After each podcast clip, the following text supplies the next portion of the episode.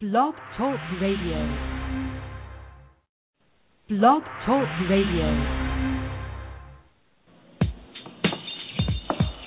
All right now. All right.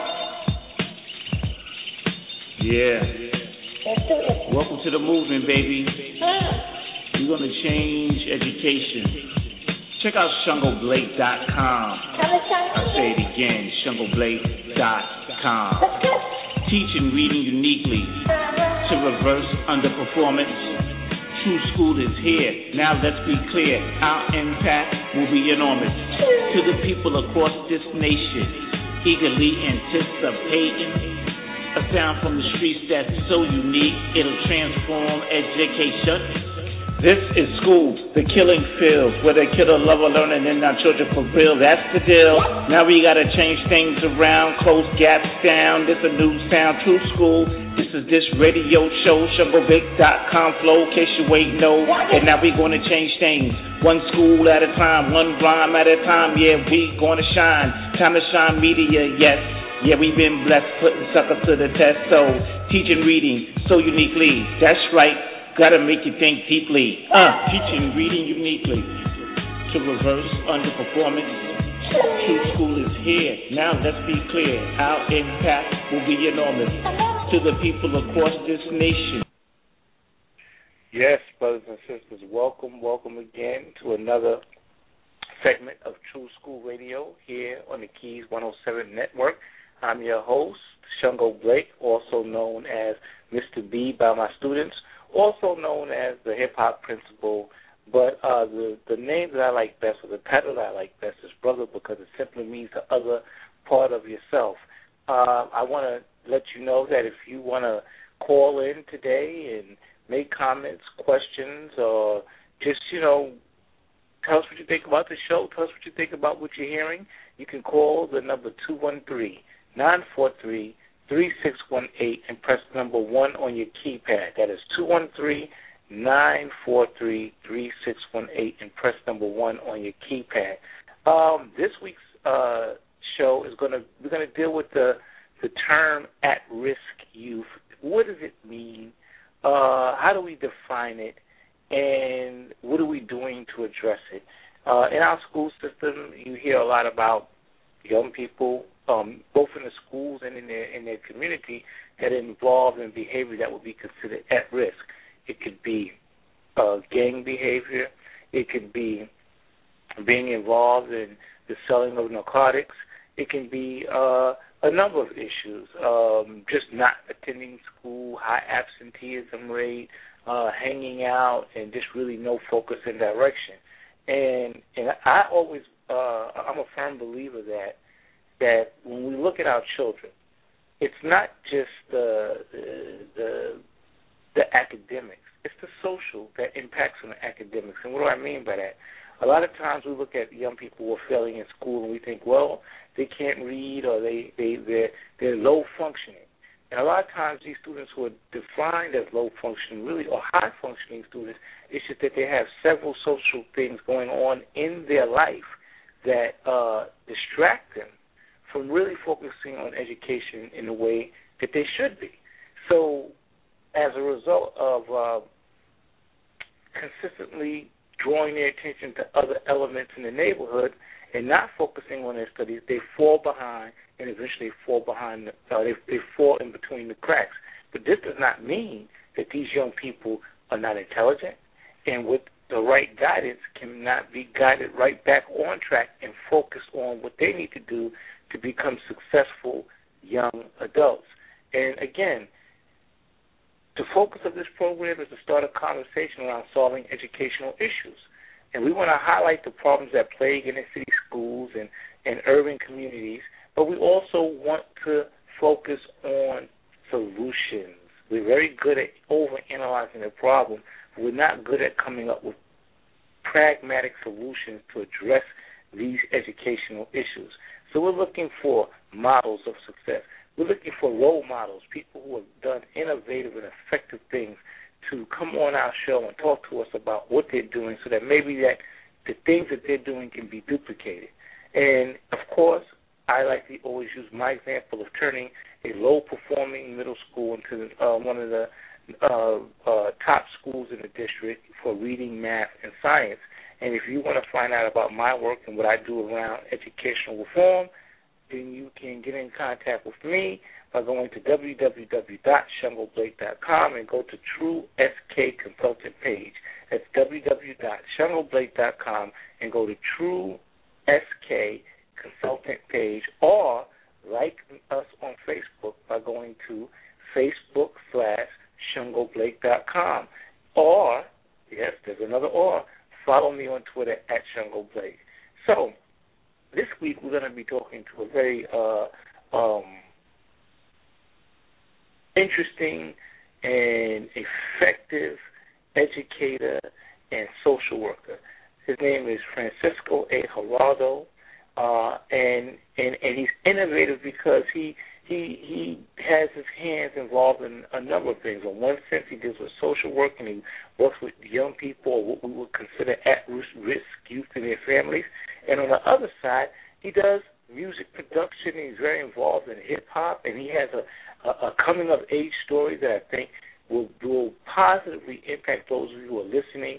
And I, I want to say this to you right now: if you have young people in your house, tell them to come sit down listen to the program. Let's let's sit with our children together and begin a conversation. Because I think what he's going to be talking about today is going to absolutely uh, save lives.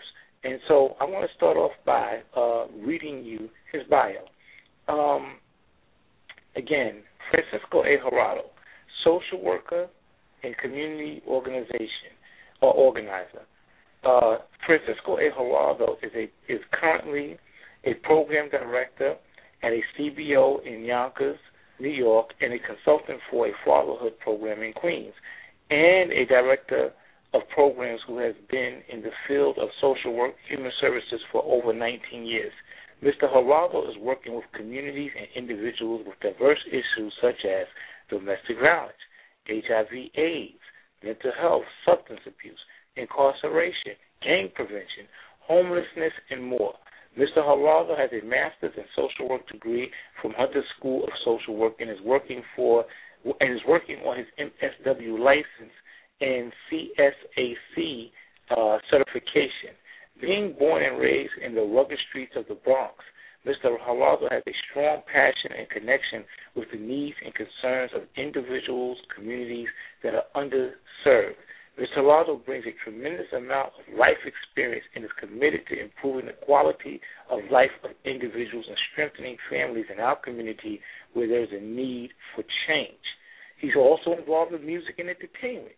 He's also a DJ, turn, uh, uh, let me say this term right, turntablist, producer, hip hop artist, poet, and entrepreneur looking to express his thoughts and visions through music, art, uh, formed and working with New York community residents.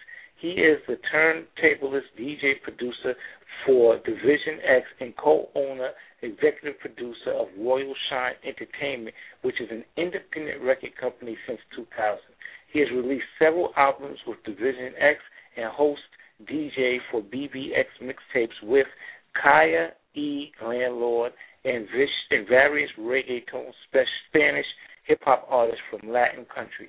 He he has worked, performed with signed and unsigned independent artists such as Talib Kweli, Mos Def, Saigon, Prodigy, Common, La Bruja, Dead Prez, Immortal Technique, Rebel Diaz, Hasan Salaam, Red Clay, KS, Grand Omar, Ray Severo, Saigon Ari, Y, Chilo of Grito de Poetas, and a lot more. Much bless ups to those that have been following Division X and BBMX tape, and he says one. I mean, brother is very diverse. I mean, from the social to the music. I believe that there's a connection between what's happening in our communities and the social issues that exist in hip hop in its current state. And we're going to get into that discussion and dialogue. Um, let me proudly present to you our guest for tonight, Mr. Francisco A. Hiraldo. Are you there, sir? Yes, sir. How you doing? How are you, brother? I'm I'm so uh, uh, thankful that you be, that you were able to join us tonight, and we're really looking forward to you know getting into this conversation, and chopping it up with you, and just hearing about your experiences and, and what you could bring to us in the way of solutions as it comes to dealing with our young people. Oh man, I really appreciate that. More than welcome. Yeah, so I'm gonna start off. Uh, you, you, you, I know that you grew up in the Bronx, uh, according to what we read in the bio, and based upon some conversations that we've had. What part of the Bronx did you grow up? I grew up in the part um High Bridge. It's like right up the block from the new Yankee Stadium that they just built on Okay. on 162nd and and Jerome Avenue. Okay, and and and what was it like growing up in New York City, especially that part of the Bronx in in the '80s? Oh man, it was well. First of all, I just want to give a, a little uh, a, a little gift of his history here. That area is like maybe half a half a mile away from Sedgwick, um, the birth of hip hop, pretty much, where Kool DJ Herc pretty much started hip hop. You know, so Mm. growing up in around that area back in the late seventies and early eighties, you know, pretty much everywhere I went, um, pretty much everybody understood where I lived because once I mentioned Yankee Stadium or Sedgwick, people knew exactly where I lived. Mm. Mm, mm, mm. And, And- so, how was it? Go ahead. and and pretty much um growing up at that time, you know, pretty much it was a combination of having fun and going through like a beautiful struggle. You know, because there was a lot of um a lot of burnt down buildings at at that time. You know, there was a le- a lot of empty lots. You know, so the visions of the Bronx was pretty much you know burnt down buildings, a lot of empty lots. You know, you had a lot of empty lots where uh, you know just mattresses laying around, kids you know doing big, you know, um, backhand springs in them and busting their head open and all this stuff, you know, pretty much utilizing what was, you know, what they had access to. And it was abandoned buildings and empty lots. And it's interesting because um, previously we had Kurtis Blow on as a guest, and one of the things that he said was that, uh, um, you know, when people think about graffiti and, and they think about it as a crime, he said you have to understand during that time, during that time, there were a lot of landlord schemes going on in that in that part of the Bronx, and they were burning down these buildings, and the people didn't have any place to move. And he said the graffiti and the artwork almost came out as an as as a result of the oppression to say, look, we're here. You're not going to ignore us. You're going to acknowledge us, and and and it was a way to try to beautify something that was already being uh, torn down and burnt down. They were putting Mhm. up beautiful murals and say, no, we exist and we're here. Did you were you a part of that experience? Did you did you Yes, I was. Back- coming of age? Oh, definitely, man. Um, back then, you know, I was a, pretty much I started off as a graffiti artist. Back Okay. then, you know, that was the expression that most people was utilizing. There was either graffiti, you was breakdancing, you or you was DJing. And the MC part of rapping was not really out because the DJ was the one that was MCing. You know, he was the master of ceremony. You know, so Mm. at that time, you know, there was not a lot of, and you know, a lot of, you know, there was a couple of MCs, but the DJ was the person who was really rocking the parties, really rocking the mic, and getting people to come on to get on the mic for him. Okay. You know, I guess, um, I guess that's why in early hip hop, you know, you would always hear uh, the rapper or the MC refer to his DJ. exactly, exactly. Pretty much Eric B. Rock, you know, Rakim, you know, that that was a, a notorious part. Um, Run DMC, you know, there was, you know, that was infamous there, you know, because pretty much, and even go further back, you know, when you're talking about Cold Crush Four, you know, you, you know, you know, you spoke um Jazzy Five MCs, Bambaataa, you know, these are people, you know, that you know, it was about the DJ, and the DJ was the center of the fold, and he was the pretty much the center of the group. Hmm. Hmm. Yeah, I, I know Yeah. that. um Yeah, I I know that um that that was a, a a big part, and it seems like you know, and I'm, I got to re- refer to something that Kurtis Blow said that it was like you know hip hop uh had all you know these elements. You know, you had your graffiti artists, you had your break dancers, you had uh Mhm. your your uh your rapper, and you had your uh DJ. And he Mhm. said, and it seems like one of the it's like a family. He said, and he said, and one of the family members made it big, which was the rapper. You know? exactly. And and he said, you know, as it's evolved, those other elements of hip hop have kind of been pushed to the back. But if you're really talking about hip hop, you can't talk about hip hop without those other elements. Exactly. Exactly. And back in the days, if you really listen to um, how you know the lyrics of back in the days, you know, people was really expressing what was going on around them. You know, it was like the CNN of the hood. You know, because Yeah. a lot of times, you know, the media and the movies were depicting things that were not necessarily true. And you know, so a lot of MCs back then took 'em- took it upon themselves to really begin to have people visualize exactly what was happening.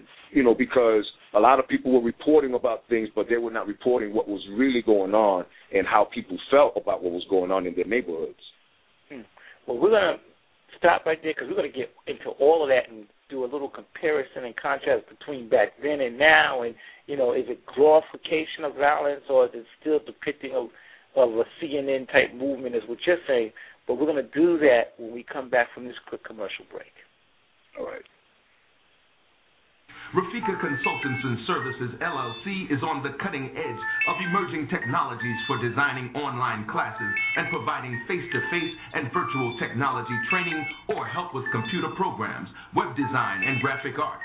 We also provide biography writing services for websites. For more information, give us a call at 631 399 0149. That's 631 399 0149. The Fluffs present the alphabet, now found in paperback, sporting a five star rating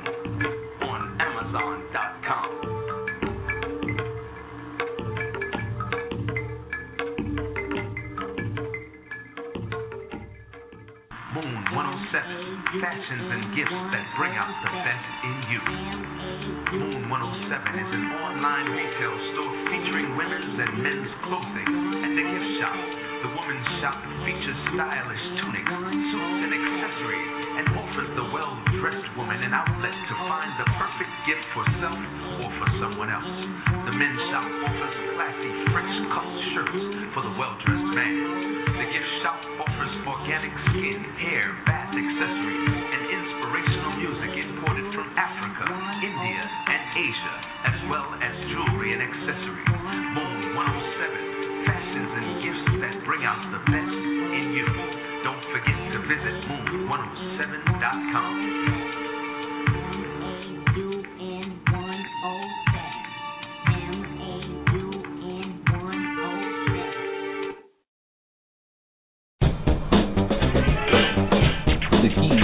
7 Network now returns us to True School with your host, Shango Blake.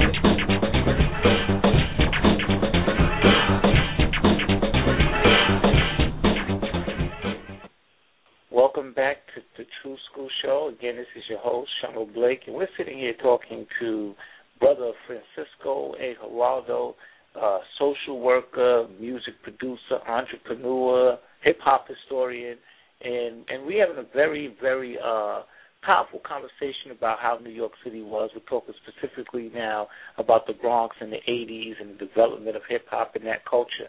Um, you know, I'm, I'm sitting here thinking, uh, uh, Brother Mhm. Francisco, um, that's why education is such a critical critical thing because you know when you think about the history, history, this history of how hip hop emerged, what were the social conditions that gave birth to it, um, Mhm. is really not discussed in a very, I would say, comprehensive way or added into the curriculum in terms of the school. And, and and it's interesting to see how many, you know, rappers that are out today who are, you know, successful in doing what they're doing and really have no knowledge of how something emerged out of nothing. How this Exactly. this, this this this this art form came out of out of nothingness and and and was cultivated and developed and evolved. I mean, that really is a, would be a great social studies uh, uh, uh, uh, class. And um, Yes, it will be.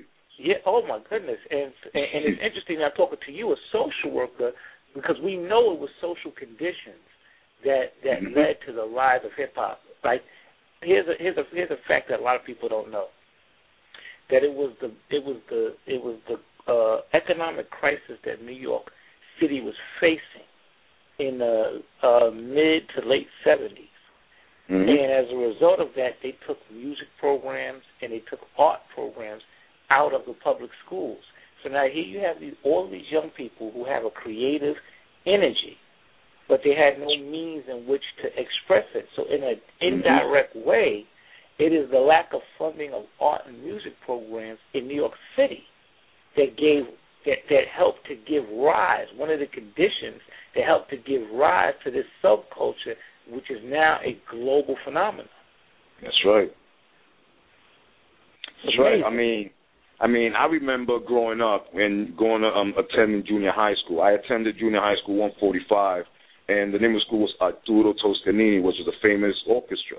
I mean, orchestrator. And pretty much, you know, I, I remember being in the band. You know, I was playing the saxophone, I played the alto, tenor, and baritone sax. You know, mm. so I grew up in, a, in starting in junior high school where I was involved in music. I was I was going to shop, you know, metal shop, wood shop. I even learned how to sew. I went to sewing mm. shop, you know, in junior high school. So I remember all these programs where a lot of skill development was part of the academic, and I don't necessarily see that today in the schools and that's a problem. Um, you, you know, I, I'm a big, uh, firm uh, believer that yes, students have to be effective writers. Students have to, you know, understand mathematics. You know, they know how, you know, the, three R's: reading, writing, and arithmetic. However, there are, it's an opportunity, like you said, you know, when they took wood shop out, when they took auto mechanics out, when they took mm-hmm. uh, certain art and music programs out, they, in in doing so, um, they, these were skills that could lead to I, I, I, real employment, real opportunity. Exactly. And, and exactly. by doing that, they they they they, they limited uh, uh, uh, the students' ability to prosper. I mean, I remember coming up, we used to have a, a thing called co-op program where students could actually leave uh, two days a week and actually work and and get real life training, and then the other three days a week come and get their education. So the removal of these kind of programs, I think, has had a, a, a, a very adverse uh, um, impact on on, on on communities, on our communities, specifically Definitely. communities of color. You know? Definitely. But but what I want to ask you about is um, I want to shift focus for a minute. Um, uh, when you said you grew up in the Bronx, and we were talking about the '80s, how much different mm-hmm. is do you think it is now in New York City, or do you think uh, today's youth are much different than when we were when we were growing up? Um, you know, that's very interesting because sometimes sometimes I feel it's the same, you know, or, or similar, and then sometimes I feel it's very much different. But I think I think sometimes when we think about the youth, we also have to think about the parents and who was involved in these youth, you know, in these youth lives, because you know they had a huge impact in who these youth became, you know, and you know, so sometimes you know, as a social worker, you know, I'll be asking questions about the upbringing because that's going to give me a better picture of what the youth had experienced as a young child and how he developed to be a youth and what's going on at the current time. Mm. Um, so sometimes it's not necessarily going on and, and what's going on at the youth, but back then the youth, we was I feel strongly that back then the youth, in regards to creativity, there was a, a burning desire for creativity. You know, I remember, you know, everybody just wanted to do something. And and, and whenever we hung out, you know, we were just creating dance moves, creating different fonts of writing and and working on your penmanship and and you know you know making you know learning your moves you know your stance and b-boying you know these were things that were creative and people were just so involved in that creativity you know that you know, we developed games behind it, and, and people were involved playing Scalzies and and Ringolevio. I mean, there were so many things that people were doing back then that today mm. you don't necessarily do because you know when you see the kids hanging out, you don't see them playing these games anymore. You don't see them playing with each other. You know, and if they are playing with each other, you know, they may be even fighting pretty much. You know, so and even back then the the the essence of fighting was important. You know, that was the rites of passage to a lot of men. You know, people fought. They put up their fights. We fought, and right after that, we were friends. You know, mm. so they you know, and, and and that's something that I know is not happening today. You know, because young, we all see, you know, what kind of violence is going on in the neighborhoods today because there's, you know, too many young people are dying. Yeah. Now you've been working as a social worker uh, for 19 years. Can you t- t- tell me about that work? What, what, what is it like? Wow. Well, let me just tell you a bit about how I began to get involved in this in this field. Um, you know, back then, you know, I went through my own life experience, and at one point, you know, my life was preserved for for some time. And one, but however, you know, I don't want to really talk too much about that unless there's a lot of questions about it. But once I removed myself from that area, um, I got involved in um, needle exchange, where I was going into abandoned buildings and giving, you know, people who were using, you know, needles, clean syringes and condoms, because at that point, that's when the HIV epidemic began in in our neighborhoods, and there was a lot of activity going on. And you know, one of the uh, one of the approaches that was being utilized is to you know to stop the spread of the um, of the virus was giving people clean syringes so that, that they don't continue to share them. Um, so that's pretty much one of the things that I began to do, um, you know, and getting involved in in in the community and began my social work endeavors. Wow. So you so that when you started this uh, this program, now, th- th- this was a program that you were a part of, or how, and and this was one Well, of the ways was- in which. Yes, there was a needle exchange program, one in the Bronx, and there was one in Lower Manhattan on Avenue C. And pretty much, you know, we, you know, we just went into um what we considered hotspots, you know, where people were hanging out, you know, where there was, you know, shooting galleries and everything, and you know, and where people were selling their bodies, and we just handed out information, um, clean syringes and condoms, and information about programs and services that they can get involved with because at that point, you know, the, the you know we wanted people to come in and get screened um, for HIV and AIDS. You know, so that was the whole approach that people were utilizing at that point because there was a lot of activity going on, and heroin was very. It was a heavy epidemic at that at that point, you know. So that was one of the approaches that was being utilized in the needle exchange programs in New York City. Wow. That, that, yeah, I, yeah, I remember that era. That that Yes. was uh, uh, and, and we I believe we're still suffering from from from that whole that whole era, even to this day. Um, Yes. What are the what you know in your work as a social worker? What would you say? And, and I'm, I kind of mentioned this in the beginning of the show. Um, but what are the like the what you say are the, some of the social conditions that prevent our children from achieving? Oh wow.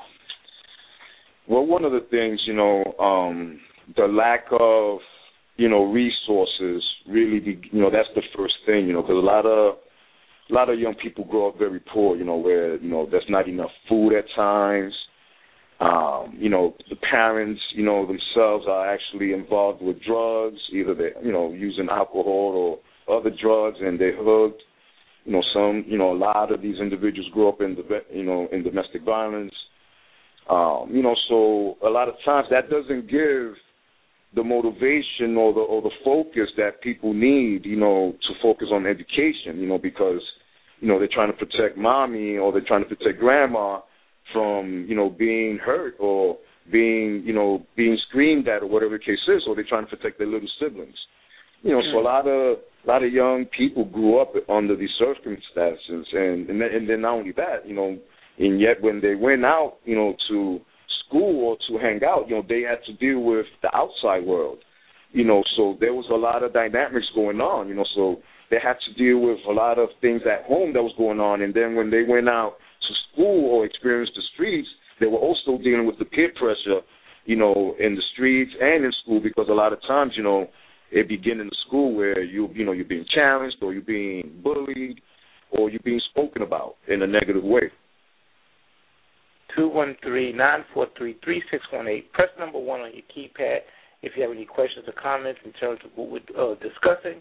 Um, you know, I, I, I, I one of the reasons I know that was a loaded question I had asked, but the reason I asked it is because I, I'm I'm, a, I'm trying to appeal to a, a certain um, segment of my audience who might be tuning in, and that's teachers. And and you know, teachers today have a very difficult job because you know they they're dealing not only with um, you know uh, classes sizes Mhm. being overcrowded, but then they're also dealing with these students who come from different backgrounds and bring different issues within within the classroom. And Mm-hmm. You know, some teachers are very good, I think, at seeing past the the the condition and really seeing the jewel that's really in our young people. You know, others struggle, and then you have, and, and with a little support, they get better at dealing with it. And then you have mm-hmm. those who I, I'm, I'm just going to say it. Who you have some teachers who I call dream killers. They just, you know, they they they have already they already have an expectation or a perception in their mind about that young person that's sitting in that in that class, and they're Mhm. writing them off as as the permanent underclass and Yep. really doing damage. Um, so I guess you know it's very important to get a social worker's perspective because you deal with the the the other realities, like you said, you deal with what's happening at home. Maybe the person, does, the young person doesn't have a place to sit down and actually read, or a quiet space to study, or they they're taking care of the child because the parent is not present. So Mhm. you know, how can teachers be more effective with students from diverse backgrounds who bring to the table different issues in the classroom?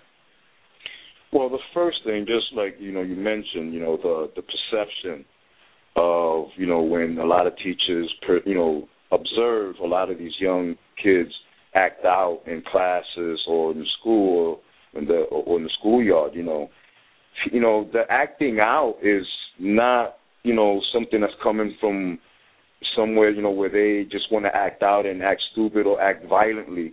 You know, this coming from somewhere where they're crying for attention at times or they actually telling you, please, I need some help. I need somebody to actually speak to me because they don't have the skills to actually ask somebody to talk to or to listen to them. You know, they don't have those skills. So how they do it, they they'll act out. Um, you know, because they're trying to represent for whatever it is that they represent in you know in their mind or you know they they angry or they frustrated you know because a lot of these kids grow up and a lot of them get attached to what they feel be, you know that they belong to. Sometimes they belong to cliques gangs whatever it is that they're involved with and that's something that they bring to the schools as well. And it could be as young as you know someone who's nine ten years old you hmm. know even younger at times you know. So a lot of teachers need to just be really attentive and pay attention to you know not to just you know look at the behavior itself, but to also how to separate the person from the behavior, because a lot of times the behavior is about something that's going home or something that this person is really frustrated about and needs some attention and needs someone to talk to. As a social worker, uh, do you, uh, do you uh, do you uh, go into a lot of different schools and talk to the teachers and kind of say, "Here, I'm, I'm here representing this particular person, and I'm another layer of support." And how does that relationship work if you do? Well, there was at times when I remember going to, you know, um not quite sure what it was, career days. I used to go to high schools and junior high schools to speak to kids about, you know, how I became a social worker and what I needed to do. Um, and also spoke about the struggles, you know, and how I struggled going to school and everything when I was a young kid, you know. And, you know, even then when I was there, you know, there was a lot of teachers asking me questions about, you know, how did I accomplish all of this, you know, because I was very transparent in regards to what I experienced in my younghood. And because a lot of things that I experienced were not too good. And, you know, so that itself, I know a lot of people when I do speak about the, those experiences, people have perceptions, and these are the same perceptions that the teachers have with these young kids. You know, and a lot of times it's, you know, sometimes the conversations are great, but sometimes it's not because people walk away with, you know, still having that perception and not challenging themselves to really begin to look at the you know the behavior and separate the person from the behavior and really begin to say what is really happening and begin to question instead of reacting or just saying you know this person has you know has to get evaluated and needs to be on medication with you know and put this person through the ringer in regards to now being diagnosed or something. Something is sometimes is just giving that kid some attention um beginning to create an atmosphere for that, you know, for these kids to really thrive and learn because sometimes they screaming for creativity instead of getting into the books.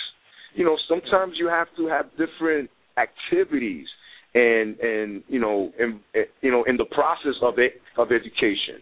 Even the gym today is not really what it is what it used to be back then. You know, Mm. so people, the kids are not having the exercise. They're not running around. They're not having fun because education is supposed to be fun. And I think at times, you know, the you know they um the system, the educational system has taken the fun of the school, and, and you know, because even the gym is being compromised. Yeah, it's interesting that you say that, and that, goes into the whole teaching to the test. You know, um, everything being so scripted in the way that the curriculum is laid out that it doesn't leave, you know, to be to be fair to teachers, doesn't give them an opportunity to have uh, to maybe the creativity that they would like if they, if Mhm. everything is so scripted and structured. Um, That's true. And and then the thing, and, and then and then and this is all supposed to be happening in the name of uh, student achievement, but um, when you look at the, the, the data, the students still are not functioning. So I Mhm. don't know, you know, someone somewhere has to begin to begin to rethink, you know, what what what the approaches are and what they're doing. Um, in terms of social workers and guidance counselors, I asked this uh, a young lady who was a mental health professional and also a poet. I asked her, you know, um, do you think that, that, that, that counselors and social workers are doing a good job in terms of the public relations piece, helping people who are in decision making understand how vital their role is to be in these schools, work with the staff, work with the parents and the teachers, because uh, a lot of times when programs get cut, the first pe- places that they cut are um, the mental health area. Mm-hmm. Uh, Mhm. I know that when Yonkers went through their budget uh, crisis in the school, they cut the counselors, the social workers, and that's the first place that they cut. And I'm sitting here saying to myself, is it that they don't care, or is it that we're not doing a good enough job in helping them to understand the vital role that mental health plays in the overall academic success of a child? Well, there's a combination of things going on. I feel, you know, because I strongly feel they understand that the mental health piece is very important. It's just that, you know, I don't want to begin to, you know, bring in, you know, these racist piece and everything, but you know, these systems sometimes, you know, the first money that they begin to cut are the services, just like you mentioned, you know, mental health and the services that underserved people need you know, and when you begin to pull away the services and the and the and the activities that um, these people need, you know, you're actually beginning to, you know, create time bombs, you know, because now if these people don't have access to to services or, or to activities that they may need, they're gonna, you know, they're gonna begin to act out or begin to get involved in activities that are not gonna um, assist or enhance, you know, what they need to be doing in regards to education. You know, so they're not to be focused. They're to be focused on other activities, and most likely, you know, they're to get involved in other stuff where they're not to progress. A lot of times, that's why teen pregnancy is high. You know, that's why people begin to get in other activities, begin to explore with sex, drugs, you know, and other things, and you know, because they don't have access to these activities anymore, um, and they don't have access to someone to speak to to begin to you know, lay out a plan and and begin to challenge the young person and and begin to actually you know and begin to actually you know develop a relationship where now you're playing the role of a mentor and begin to really challenge these you know these young people and and begin to teach them how to make better decisions for themselves how to begin to look at options and probe around all these things and and begin to really play around with all of this and begin to realize that this you know that this world is really a lot bigger than what they think and that they're capable in moving forward and and and creating a um you know self sufficiency for themselves.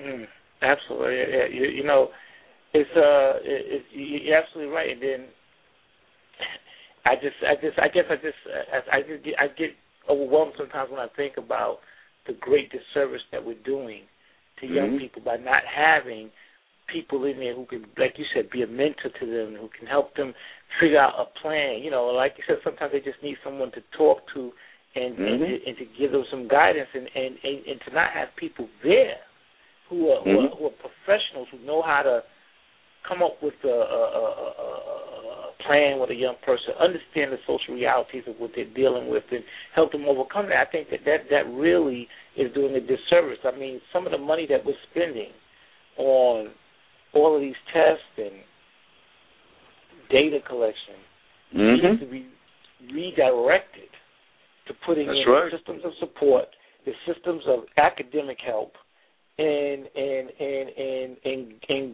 putting guidance counselors, social workers, and psychologists in there to deal with the family problems because a lot of times it's rooted in family issues. Exactly. Definitely. You know? Most of it comes with family issues, you know. I mean, let me just say, you know, you know, me just begin to speak some of the things that I have, you know, experienced with a lot of young people that I work with, you know. A lot of times, you know, a lot of young people come beat down, you know, then you could, you know, you could feel the weight on them, you know, and and and the frustration and anger and you know they you know and when you begin to ask questions you know and and begin to you know peel on the onion as they say you know when you you know begin to you know begin to peel on down on these layers and everything and begin to work on the core you know you begin to realize what's really happening here you know a lot of times i noticed that you know i asked them you know when was the last time somebody you know said they love you and you'd be surprised what a lot of these young people say. Sometimes never, or as young as four, five, six years old the last time. You know, and and you know when you know what's the last time somebody hugged you? You know, they don't get all of this stuff. So you know, a lot of these kids grow up with this like this cocoon around them because you know, or, or a shell all around them because you know they haven't been able, they haven't been supplied with the love and the care that Yeah. they need. You know, in order to develop you know, as a great human being or, or a great young person or a or aspiring somebody who's eager to learn and, and thrive and do something that's great for themselves or for their family, whatever it is, you know, because you see great stories coming out of the our hoods, as they say. You hear them, you know, but there's not enough happening, you know, because we begin to look at you know these sports figures who come out of the hood, and but you know that's we cannot put all our eggs in these baskets at times because a lot of kids focus on becoming rappers and basketball players, and that's great. But we have to look at the odds that's against a lot of these kids because of the education, but the um the educational background or the motivation or the focus that they need. You know, brother, you said something that was so profound just now, and that was, you know, when when is the last time, you know, a young person was was was uh, told that uh that by someone that they that they were loved, and Mhm. and I tell you, man, well, let me tell you about the hood. I don't have to tell you, but let me just give you my, my my take.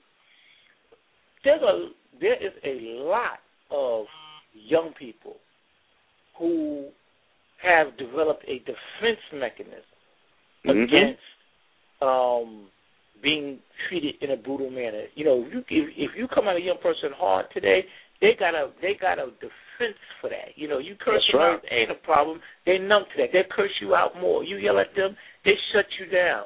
You know, you you can't crack that. You can't crack them with hostility, but the one defense, and I've seen young people break down. I've seen it with my own eyes that they do not have. They do not have a defense for someone really embracing them and saying, "I love you." That's I mean, it penetrates immediately, and I really believe that part of the acting out. I mean, w- let's look at gangs. Why? Why do? What? What? What are one of the reasons why young people say, "Hey, I joined a gang because my gang, my, my gang shows me love." That's right. You know, That's right. So the, and the game becomes la familia. So now it becomes my family. That's you know, right. in terms and and, and and and what's happening is because family has been totally uh destroyed or been disintegrated, then they look for family elsewhere and a lot of times the family that they're looking for, the love that they're looking for leads to self destruction. It could like you said, it could be through you know, they could be involved in some kind of illegal activity, drugs, gangs, warfare, a teenage pregnancy, what have you. But that what they're really looking for is love. So to me, the element that is missing in school is love.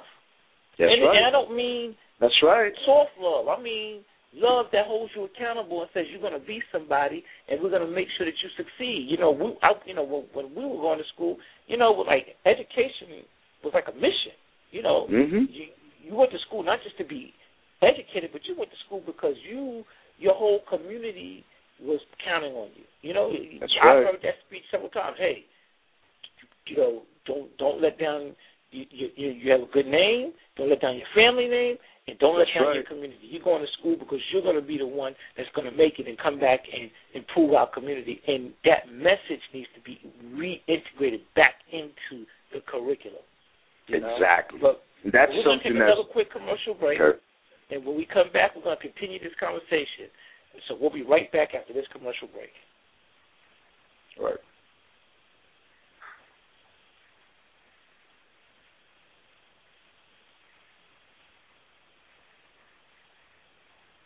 Hello, is my engineer there? What's going on, man? Is JR? No, this is um, um, this is Francisco. Okay, I, I don't know what happened. Uh, so we, I guess we're not going to take a commercial break. We're going to keep on going, and we'll Okay. take a commercial break later on. But you know, um, I just want to say that you know to my listening audience, please let us know what are the educational issues that are important to you. Let us know. Let us know. You can contact me again at shangoblake.com. Treat, uh, tweet me at uh, on Twitter at Shango Blake or go to Facebook, Facebook slash ShangoBlake.com. And again, if you have any questions or comments about what we're talking about today, you can call us at 213-943-3618. Press the number one on your keypad. So, brother, listen, are schools Yes. in our, in your opinion, are the schools in our communities properly educating our students? Um, I would have to say, as a whole, no. You know, I mean, you see pockets of it. You know, you see a lot of schools who are thriving. You know, to be to be creative, and, and you know, and developing you know different you know um, curriculums and everything, which I you know which is great, but it's not happening as uh, in the in the in the volume that it needs to occur. You know, because we we see the young people still struggling. I see it. You know, when I when I speak to these young people, you know, sometimes they're going to great schools, but I hear some of the horror that that goes on in these classrooms at times, where you know, you know, um, you know, um, teachers get frustrated, you know, and and and they don't really just, you know, they don't really take control and really begin, or they don't begin to really put out the love and the care because sometimes you know you have to utilize that as a weapon, you know, to really begin to take control of the classroom. You know, but instead people begin to get frustrated, and when when a teacher gets frustrated or angered, now you the teacher begins to lose focus, just as the students are losing focus. Mm. Mm. You know, and cause I I've seen it myself sometimes when I was going to school myself you know, we used to, you know, we used to sometimes do things on purpose. You know, growing up, you know, sometimes we, you know, back then, you know, you know, we did some of that stuff too. You know, so we used to frustrate teachers, and you know, we used to make them, you know, get flustered and everything. But, you know, when you see the teachers who are really caring, when you begin to see somebody who's being who's consistent and who's not going to back down, you begin to respect this person, and now you begin to really care about. Wow, this teacher really may care now. He's being consistent. He's not playing, or she's not playing, and now you begin to realize, man, well, maybe I need to pay attention, man. You know, and that's why it's important for teachers to be consistent and and and stay on top. Don't you know? Don't lose. You know, don't lose the focus. Be consistent because that is something that they, for the most part, they don't have. Their parents are not being consistent. You know, so for the most part, there's not someone, you know, on you know, caring for them and being there consistently for them and and really focusing and saying, I'm here for you. You know, I'm here to guide you. Don't worry about it. I got your back. Go ahead, go through your thing. You know, and that's something that a lot of these young people are missing. They don't have the support network. They don't have the support. You know, they don't have someone pushing them and saying, "Hey, I'm here. I'm I'm I'm playing the cheerleader for you." Mm. You know, the key word you said is consistency. I mean, and and I think that you know it's one thing to say it, but words plus actions equal results. And when they see that you're consistently there for them, I think you begin to see a change in their heart and then a change in, in, in what they're bringing to the table. Now, Yeah. I know that um you work up in Yonkers with a group of young ladies, and, and you do a lot of social work with uh uh I would say preteen to teenage girls. Mhm. What are some of the issues that the young that you deal with in terms of helping young ladies? You know, I know that's a whole nother. Oh man. Yes, uh huh, man. Some, you know, well, one of the things that you know I begin to work, you know, in regards to working with young ladies is sometimes it's really about prevention, decision making, you know, and really, you know, self esteem, self worth, you know, woman's worth, you know, all these things that a lot of times, um, a lot of young ladies are, you know, are losing, are not really paying attention to it, you know, and those are the things that at times I begin to plug into them, you know, begin to have them think about, you know, how to make better decisions, you know, when they're dealing with these adversities at times and dealing with young men or their parents or challenges or the puberty or these, you know, um, you know, their their you know, the sex drive growing, whatever it is that they're dealing with. You know, how to begin to communicate with someone. Because for the most part, a lot of young girls lose out on that. Even when they're getting, you know, their you know, the menstrual for the first time, a lot of parents don't sit down with them and begin to educate, you know, them in regards to what how they need to take care of themselves at this point. Um, a lot of parents get scared or they panic or they don't want to deal with it because you know, they get scared now that they're going to probably educate them too much to the point where now they're going to start having sex. You know, right. so you know, and, and and and sometimes I sit down with parents who come in with their young, you know, child, you know, with their teenage, um, you know, son or daughter because they don't know how to be, you know, communicate with their, you know, with their son or daughter. And sometimes the parents also have to come in to sit down and begin to develop skills themselves and how to sit down with their with their young daughter or young son who who at this point, you know, they're 16 and they don't want to sit down with their parents because their parents have been pretty much alienating them or judging them for what they've been thinking or stating. You know, so, you know, because a lot of kids become very verbal, and and a lot of parents don't understand it. They think that they're being disrespectful, but uh, you know, it's not that. It's just that they're fighting for their independency you know, and, and, and it's about teaching them and, and, and allowing them to really begin to work on that because they need it. You know, and, and if parents don't realize that they need it, you only what you're doing is you know, it's like undeveloping or not letting them develop those skills. And now, when they become 18 and you're trying to bump them out your home, they're not prepared to deal with the real world. You know, they don't even have the skills to make the proper decisions and and how they're going to be able to pay bills or handle whatever it is they need to handle. Wow. You know, so the education sometimes, you know, a lot of times we, you know, we definitely have to focus in, in in regards to what the educational system is doing.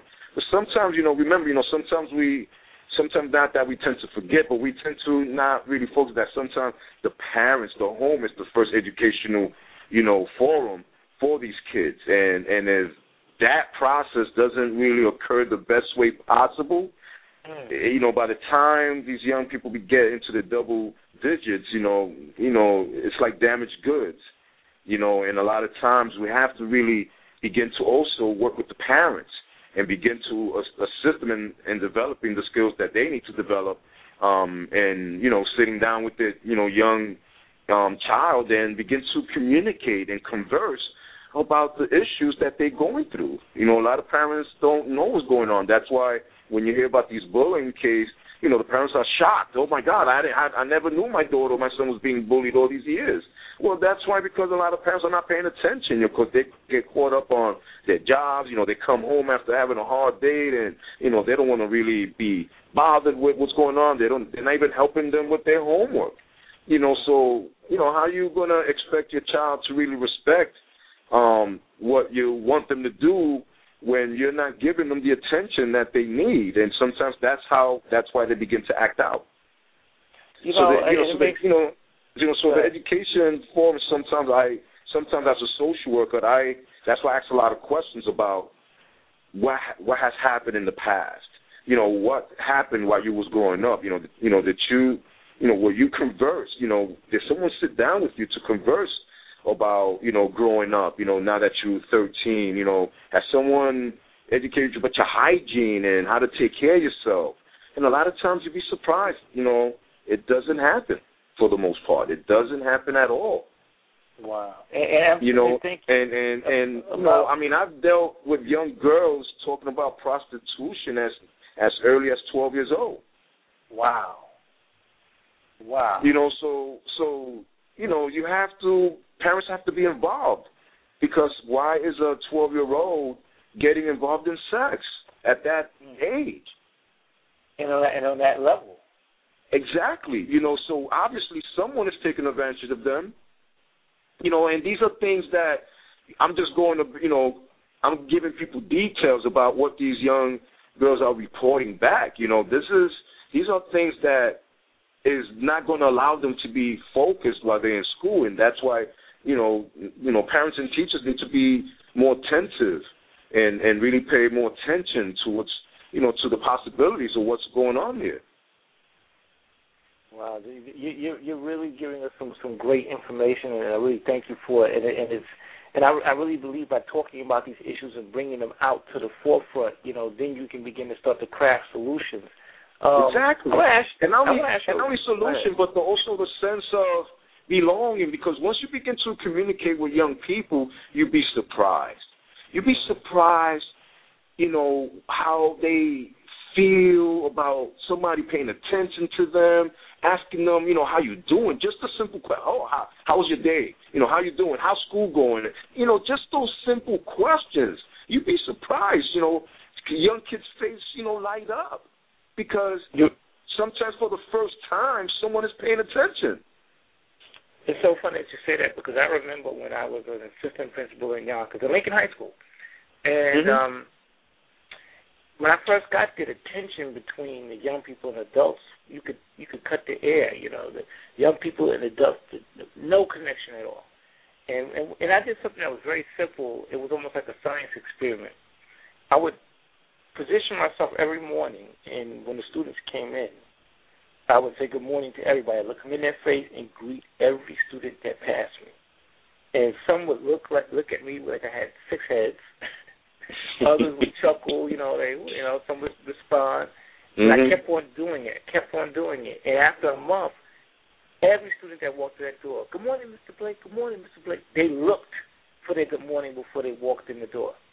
And That's right. the other thing that happened was that I had an opportunity, by, by doing that, it gave me an, an an opportunity to gauge and see what their spirit was like.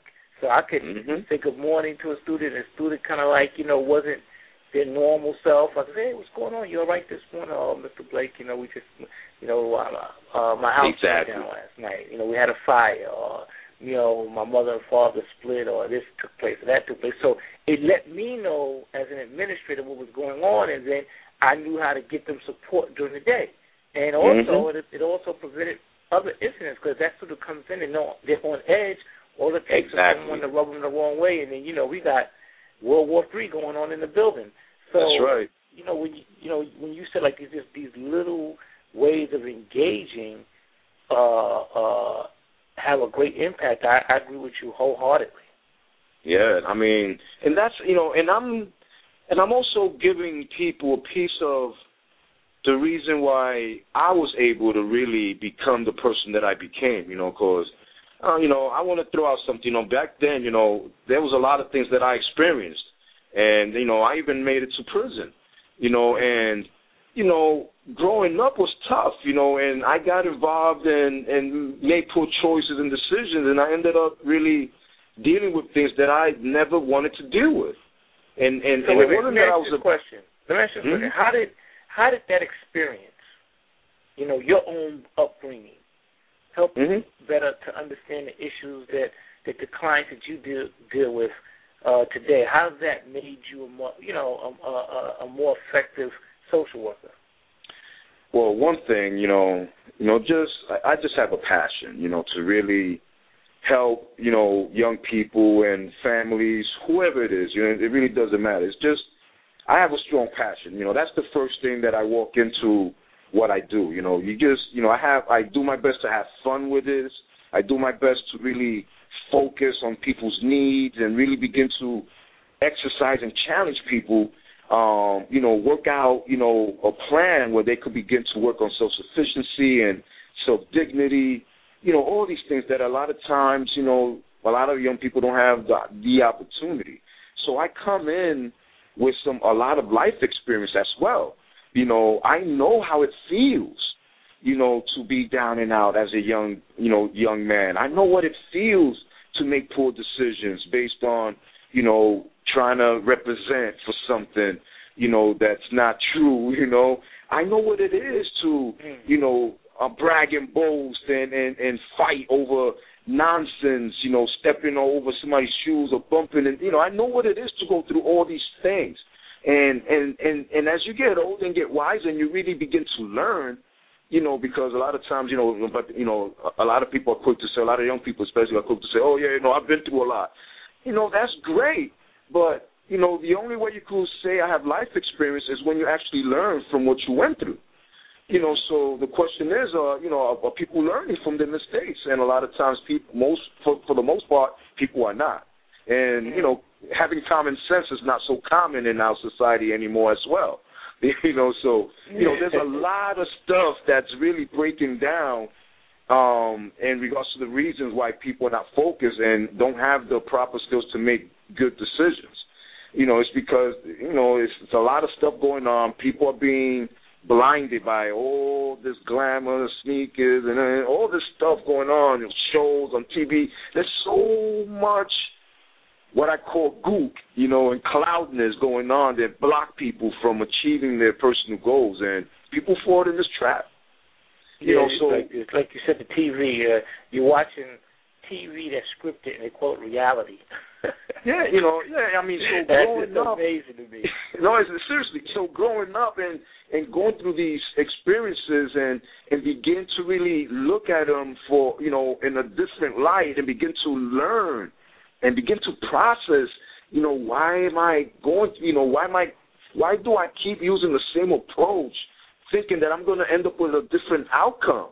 You know, I have to challenge myself. I have to say, hold up, there's something going on here. Why am I using the same approach? You know, I need to change my approach you know, to get to the outcome that I want. Because obviously, if I keep using the same one, I'm going to keep getting the same result.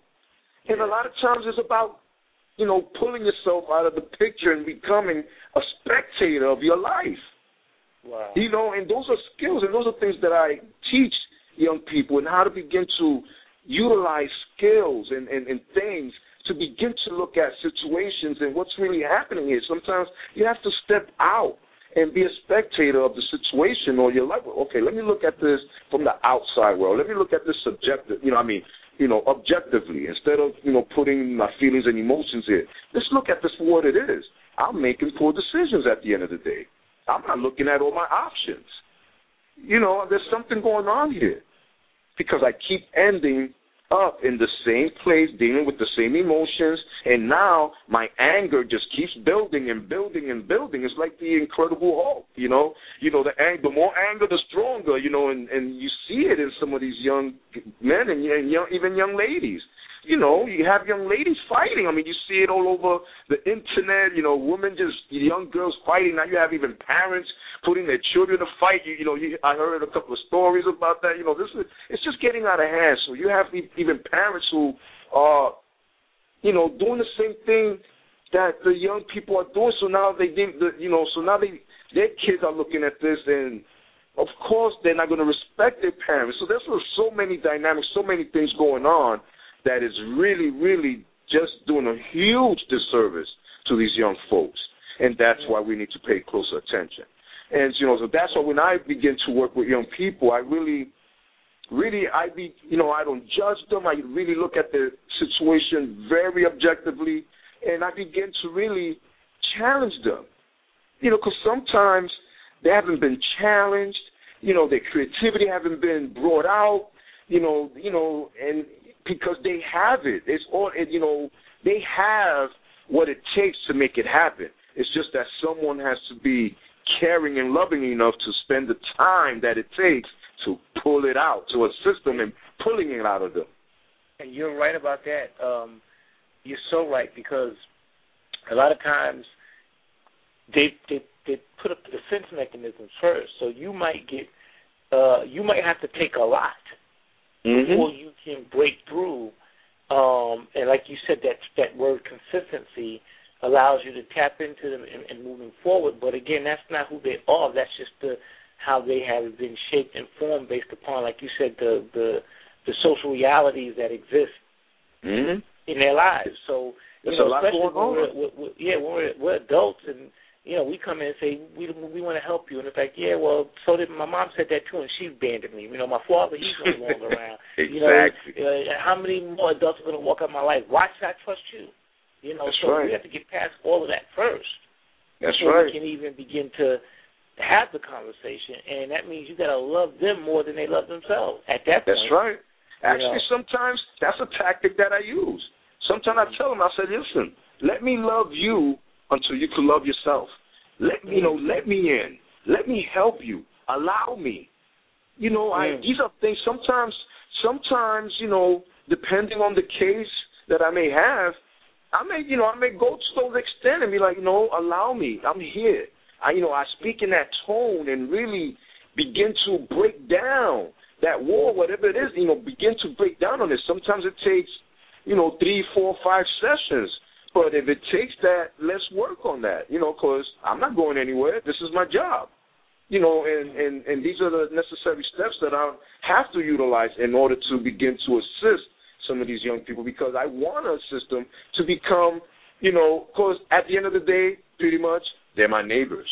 so, You have a- so at the end of the day, if I don't help my neighbors, you know, they're gonna, you know, they're gonna rob me. They're gonna take what I, you know. So I have to assist them and help them. These are my neighbors. Mm. Yeah. You know, so you know, these are the things that I begin to you because that you know somebody gave that love and that attention to me, and sometimes you know I'm just recycling what was given to me, because I'm a true, true believer that knowledge, if if it's stagnated, is is not knowledge. You know, knowledge is only knowledge when you begin to recycle it. You know, you have to re- keep recycling the knowledge that you've been given and the attention. You know, so I'm using the same um um approaches that was utilized with me. I'm utilizing it with others because I'm here as a as a as a tool.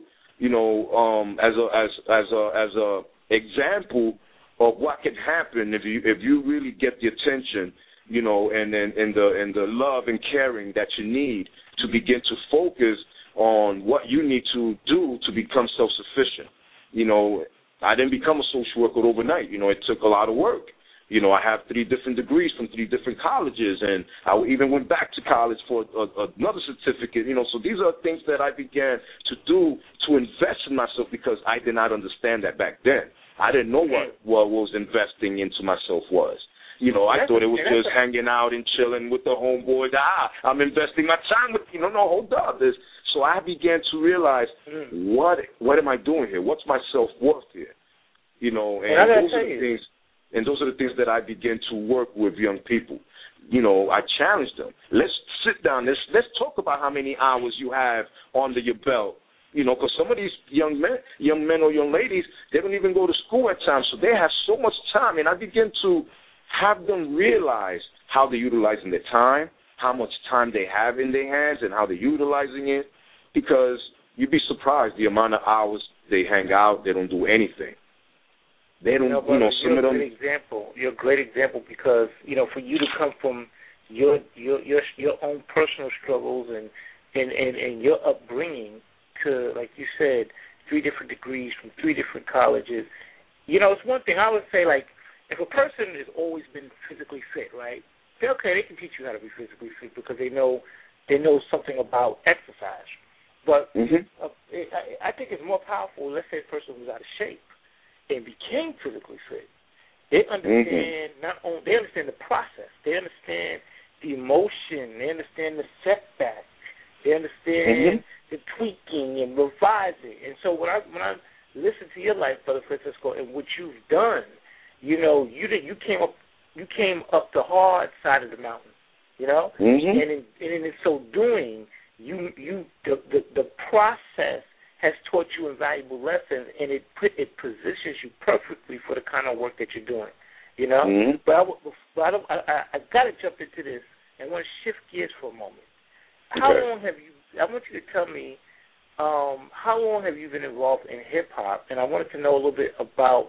Um, we had spoken before about the kind of music you're doing today with the reggaeton hip hop and bringing the Mhm. Latin infusion into your company. Uh, just, then you can just give us a broad-based piece of how you started and what you're doing now with your company. Oh wow, man, how I I started. that's, that's Well, a lot. yeah.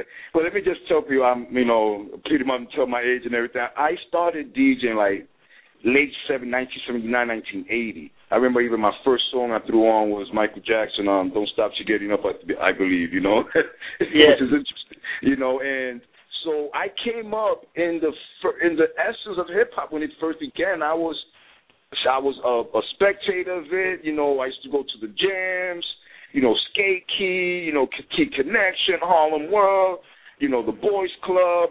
You know, I seen Cold Crush Brothers perform. That was, you know, those were my idols. Jazzy Five, Bambaataa, all these, um, you know, um, um, Flash. You know, doing the beatbox with the machines. All those things. These are the things I grew up.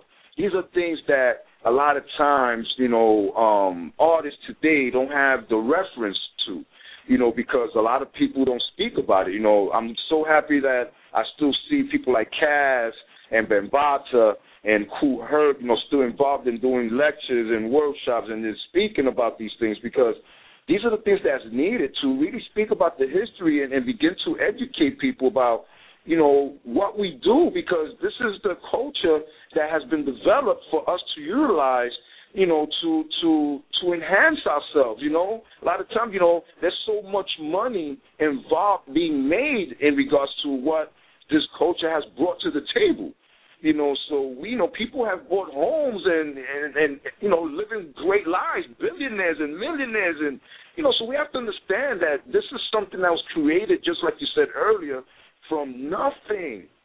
Mm. You know, I remember back in the days we used to go and party. We didn't get paid for it. We just did it for the love of hip hop. You know, there was you know, we didn't look at money and if you paid us something great and if you didn't great too. Because we wanted to rock. We wanted to really put our you know, our creativity out there. We wanted to express ourselves. It was it was that important because we wanted to really put out well, you know, it was a way of actually dealing with our anger, frustration. It gave us an outlet to really express ourselves instead of bottling in all this all these emotions. You know, when you hear, you know, white lines, you know, come on, that that's you know, is a reference. It will tell you what was going on at at those times. The you know the the, the lyrics are so visual, it, you know that it, it, just provokes you to be like, oh wait, hold up, this guy is actually giving us you know a vision of what was going on at those times, you know, and that's how you know when you realize you know some of the great MCs that's been in place, that's why they've been great MCs because they've been able to give people visions of what they was really speaking about. Biggie Smalls, Nas, you know, you know, all these people, you know, Jay Z, they've been able to do it because they give you visions. It's like it's like watching a film at times when you listen to these folks. And you know, and that's what makes a good poet, a good writer, you know, they actually so good because they're actually taking you in and you and it's like you experiencing it, you know? you know, and those are the things that sometimes is the same approach that I utilize in social work. You know, it's like I'm trying to really get in there and really begin to, you know, manipulate the situation and begin to provoke people to, you know, think about the situation and become creative and developing a plan that's going to get them to that vision that they have. You know, because I also speak a lot about that, that vision. I know you have a vision of how you want your life to look like. I know you want good things in your life. I know you want an apartment, a nice car, a nice job. I know you do.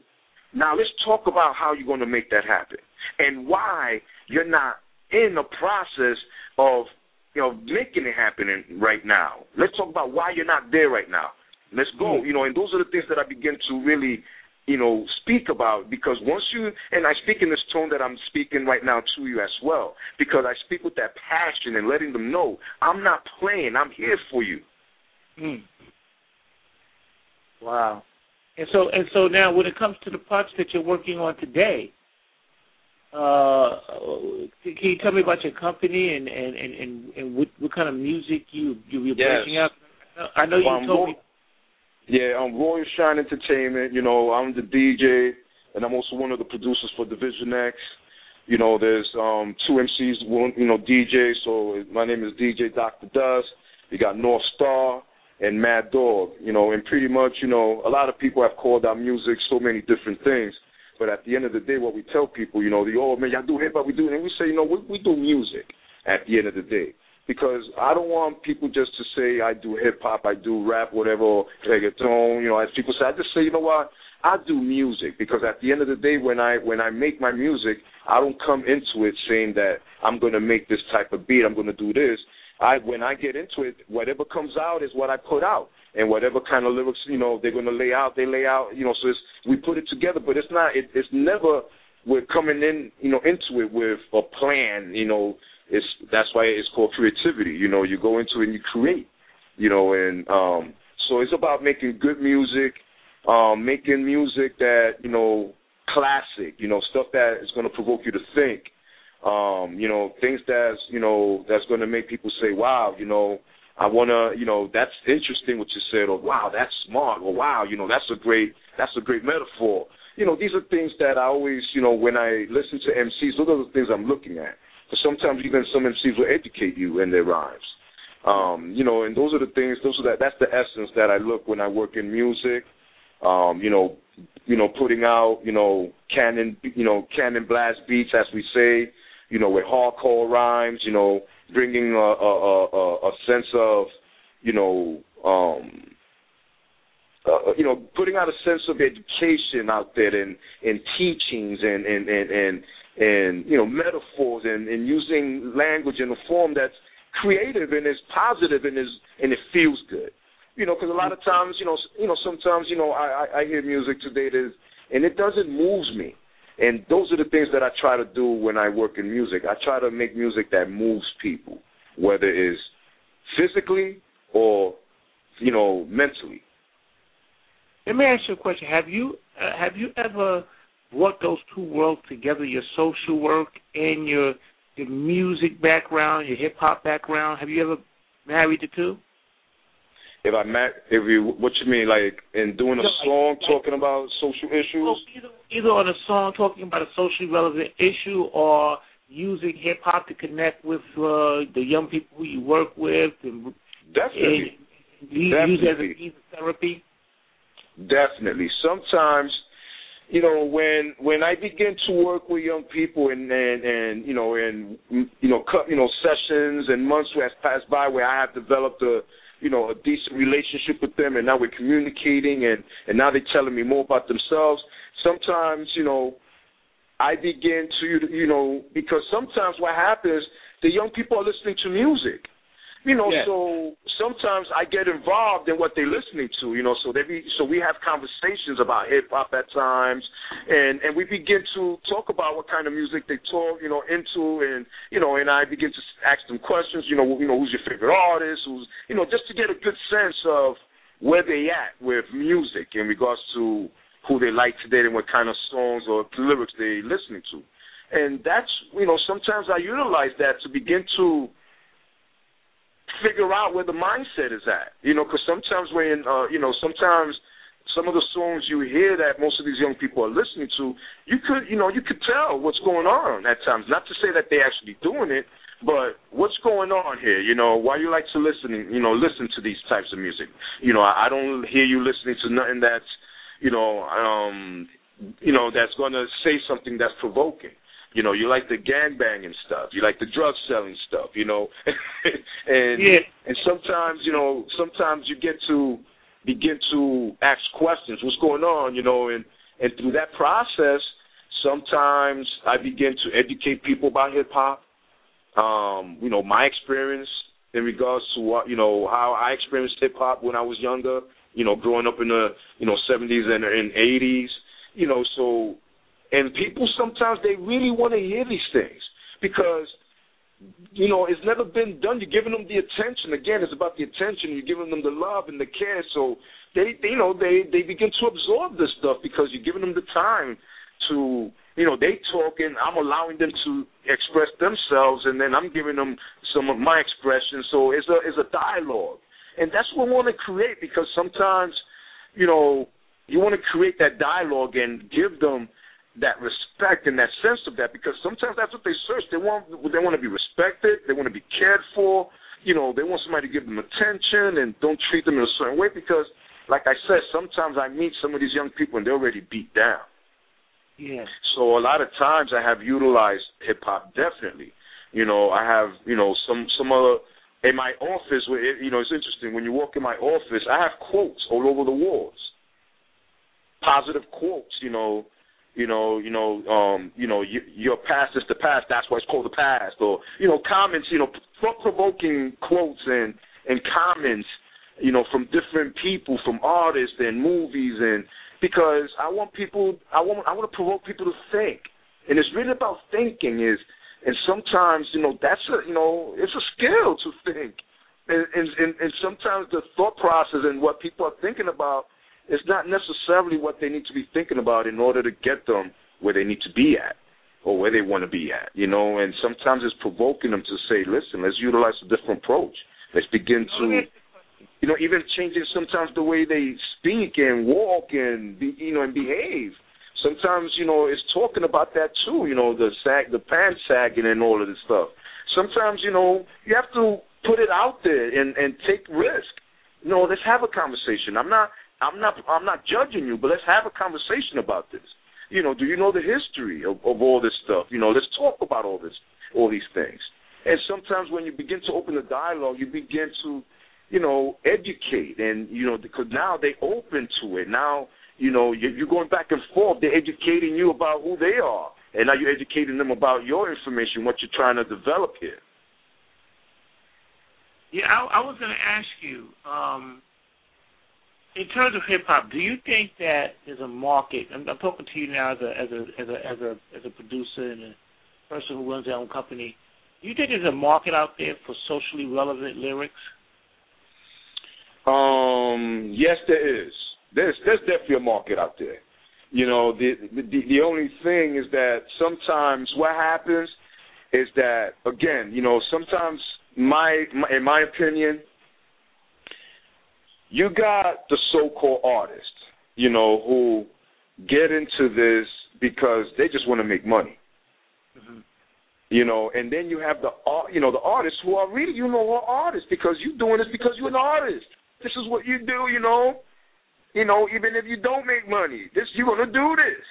You know, and and and and and sometimes, you know, there is a market out there, but people get caught up. Like that's why I love my artists like Common, Talib Kweli, Nas. You know, these are people that are not on the limelight. You don't see their videos all the time. You don't hear their music being played on Hot 97 all the time.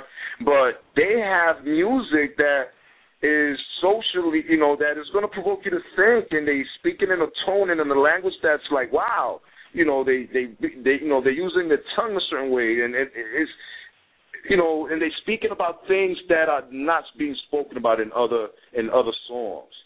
And you know, and and so there is a market out there. It's just that that in that market necessarily people are not making the money that other rappers are making, and that's why you know it, even the perception of some of these, you know, the rappers who I'm speaking about. You don't see them with the bling. You don't see them with the chains and and you know, sport. You know, you, you know, so it's a different image.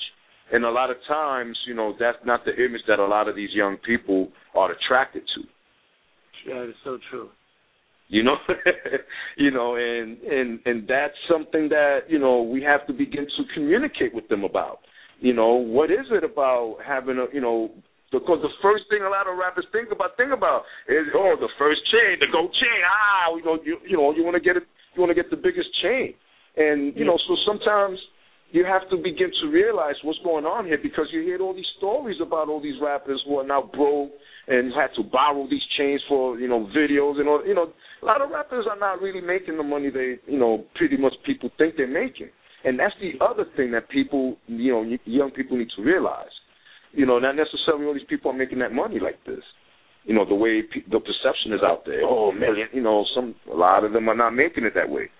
You know, and you know, so that's something that we need to educate the young people about because we need to also educate people. You know, young people are th- these different markets in hip hop. There's different markets.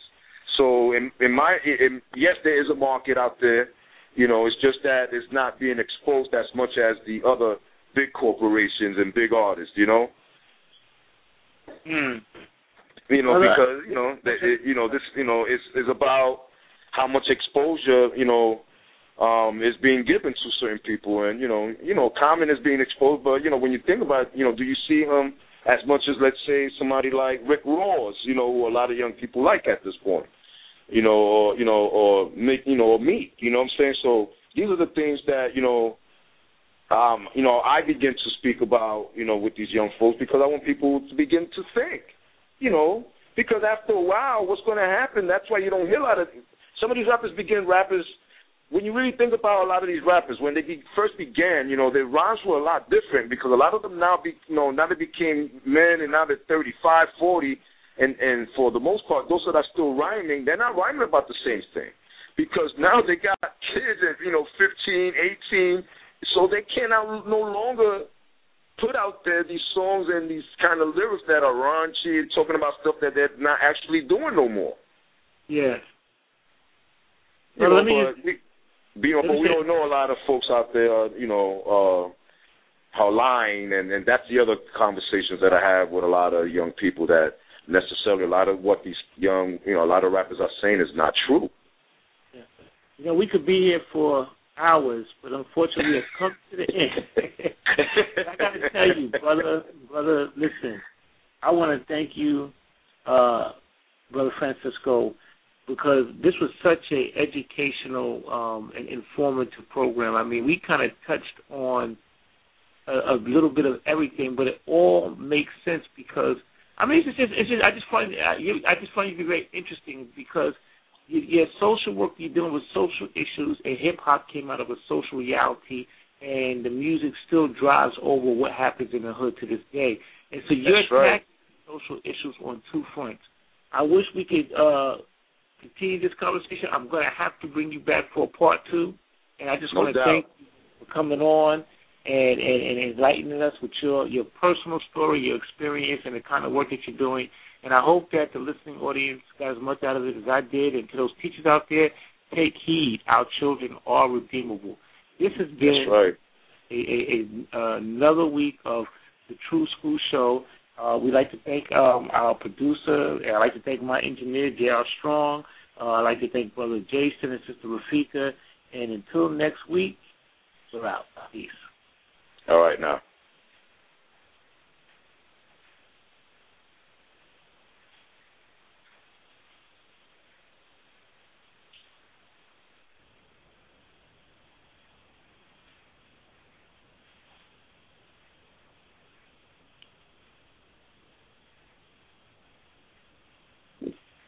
Brother Shango?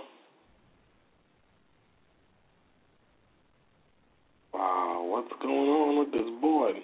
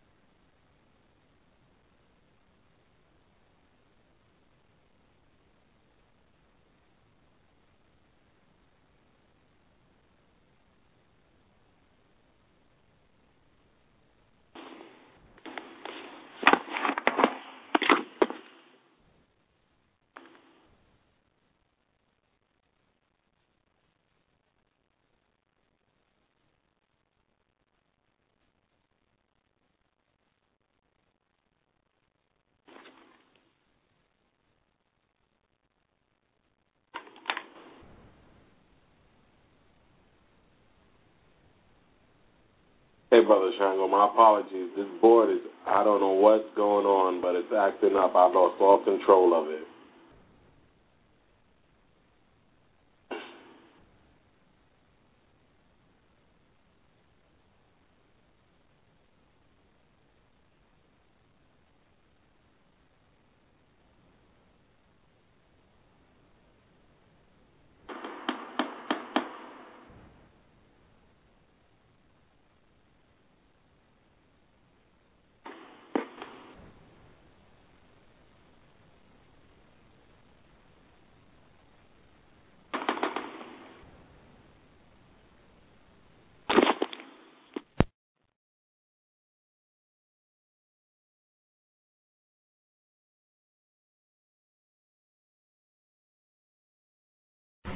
The views and opinions expressed by any of our guests